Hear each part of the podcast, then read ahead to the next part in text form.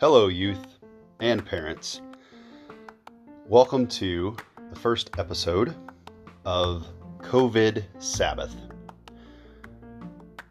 During this time, I want to find ways of connecting all of us together. Even though we can't be in the same room or face to face, at least find ways of hearing each other's voices and sharing stories of what's going on in our lives and stories of hope over these next several weeks.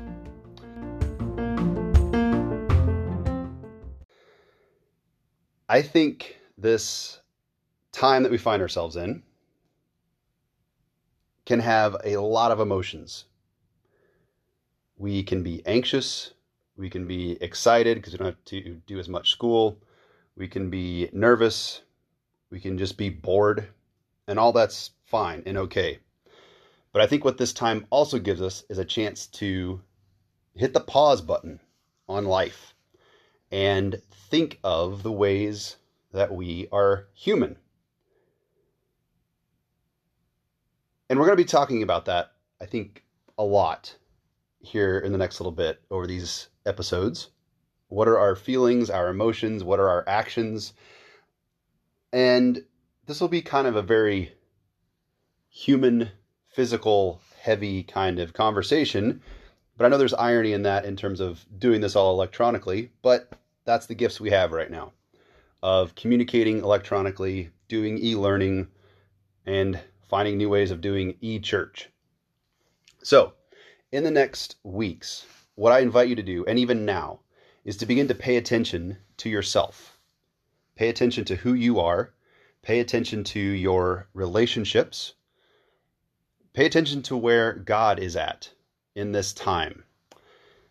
And I think in some ways this might be a time of lower expectations. Because you don't have to worry so much about dressing up or dressing a certain way to go to school, to be out in public. You may not have to worry so much about seeing that person that really annoys you or maybe even bullies you. You don't have to worry about sitting through a really boring class. So there are things that we don't have to worry about, but yes, there are new worries. And I hope that in our conversations together, we can find ways to meet those with the love and the peace of Christ. So I've been trying to think about for myself have I ever had a time of life where I kind of hit the pause button for a while? And I was reminded back to when I was in high school. I went on a, a month long trip. And on this trip, it gave me time to set some new patterns for that time away from home. Some of the patterns were forced because of who I was with and I wasn't in control of my schedule, but I also had time to choose some new patterns. So, one of the things I did was that every day I would spend some time reading and then eventually memorized a psalm. Psalm 139. And as I look back on my life, that psalm has come up for me over and over again. And what I've realized is that that month, that time away, that time where I had a different pattern, where I could focus on memorizing a particular piece of scripture, that, that scripture has since, since shaped my life in ways that I didn't anticipate when I was a junior in high school. So, one thing I encourage you all to do is to find a passage in the Bible and to memorize it. Make that a new pattern for you. It doesn't have to be a lot of time you spend on it, but spend a little bit every day. And I know some of you are thinking, oh, this is easy. I'm going to pick John 11, 13, or excuse me, no, not John 11, 13, John 11, 35, which is, of course, the shortest verse in the Bible. Jesus wept. Great. Now we've all got that one memorized. So let's move on to another one. I do encourage you to memorize Psalm 139.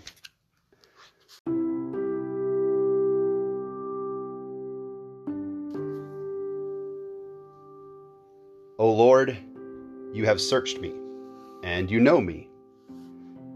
You know when I sit and when I rise. You perceive my thoughts from afar. You discern my going out and my lying down. You are familiar with all my ways.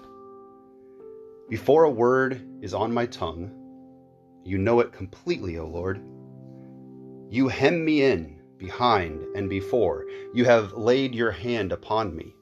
Such knowledge is too wonderful for me, too lofty for me to attain. Where can I go from your spirit? Where can I flee from your presence? If I go up to the heavens, you are there. If I make my bed in the depths, you are there. If I rise on the wings of the dawn, if I settle on the far side of the sea, even there your hand will guide me. Your right hand will hold me fast. If I say, Surely the darkness will hide me and the light become night around me, even the darkness will not be dark to you. The night will shine like the day, for darkness is as light to you. You created my inmost being. You knit me together in my mother's womb. I praise you, for I am fearfully and wonderfully made. Your works are wonderful. I know that full well. My frame was not hidden from you when I was made in the secret place when I was woven together in the depths of the earth. Your eyes saw my unformed body, and all the day, days ordained for me were written in your book before one of them came to be.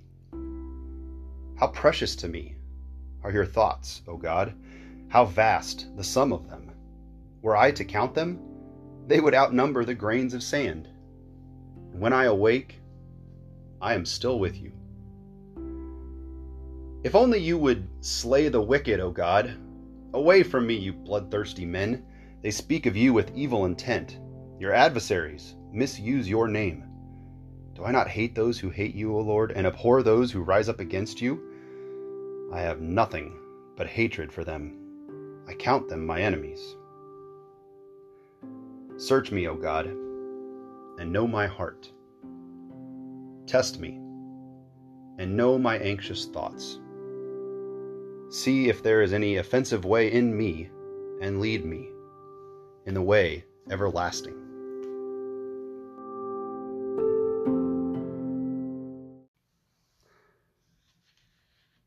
I love this psalm because there is always something in the human experience that relates or that connects in this psalm. It's not always perfect, it's not always pretty, and yet God is always there. So I encourage you, pick a passage somewhere. If you don't know where to start, then choose Psalm 139. Read it, look over it, memorize it.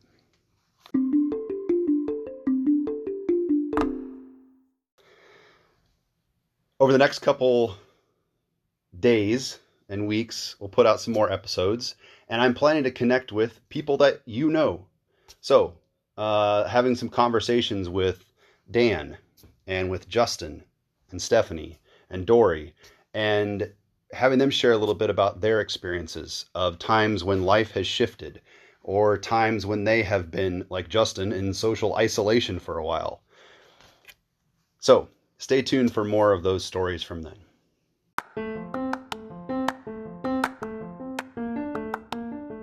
COVID is making us pay attention to our humanity in new ways.